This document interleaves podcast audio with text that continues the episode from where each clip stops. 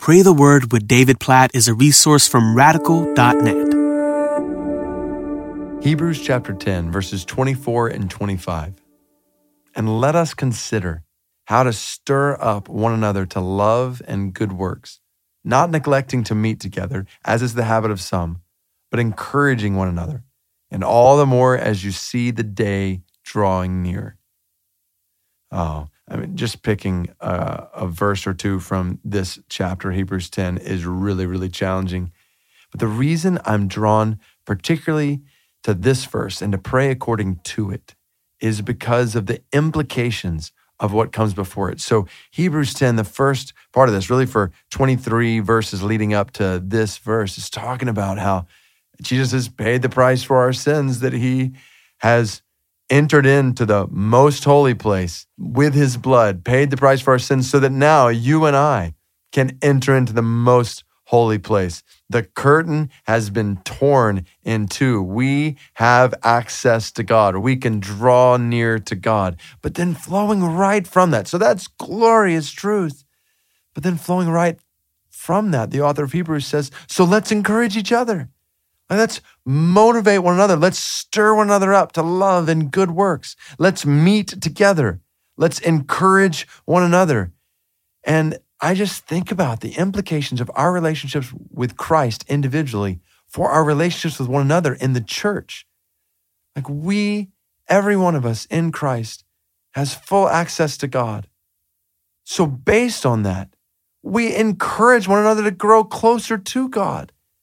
Like we live to help others grow in their relationship with God, to stir them up toward love and good works. We meet with each other and we encourage one another in faith. I want to encourage you to see your church with this perspective. Well, one, if you're not plugged into a church, like committed as a part, a member of a church, let me encourage you to do that ASAP.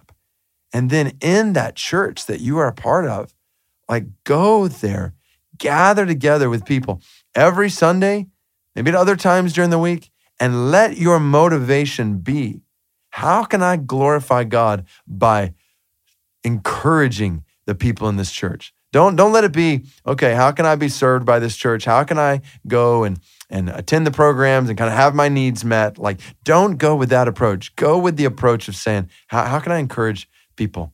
I'm, I'm going on Sunday to gather with the church. I'm going to meet together with other followers of Christ in this local church I'm a part of. How can I encourage them? How can I, who can I pray for?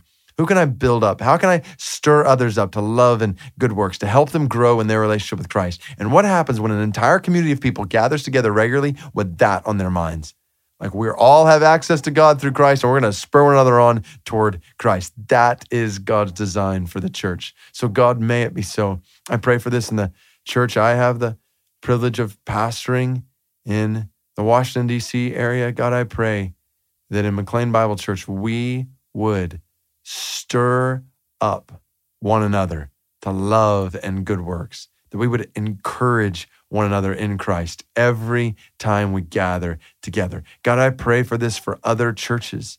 I pray for this for followers of Christ who are listening to this right now in every one of their churches. God, we pray for fellowship in our churches, for community in our churches that is motivating and encouraging one another to grow in relationship with you, to make your love known in the world. God, we pray for love and good works to flow from our churches because of what has been made possible for us in Christ, together as brothers and sisters. God, help us to meet together regularly. Help us not to treat casually like regular meeting with the church. Help it not just to be a matter of convenience, but a matter of priority in our lives. And not just meeting together, but encouraging one another. May that be our approach to biblical community every week and all during the week for that matter. God, make our churches what you desire for us to be. Hebrews 10, 24, and 25 kind of churches based on the privileges you've given every single one of us in Christ. In Jesus' name we pray. Amen.